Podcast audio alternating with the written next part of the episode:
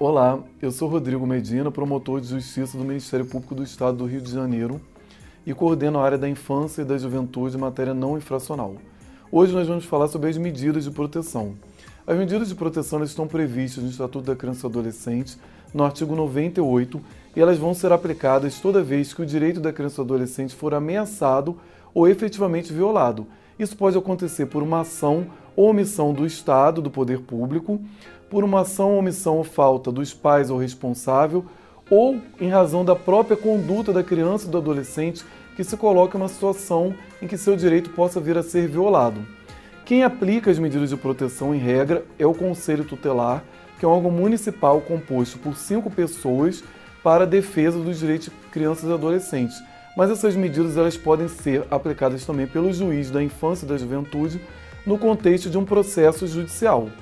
É, vou dar o exemplo de algumas medidas de proteção. A gente pode ter a requisição de serviços na área de saúde, de assistência social, para que aquela criança receba o adequado atendimento. A gente tem a matrícula da criança e frequência obrigatória na escola. E também temos medida protetiva, por exemplo, de encaminhamento da criança para acolhimento institucional, quando ela tem que ser afastada dos pais ou do responsável em razão de uma violação de direito sofrida.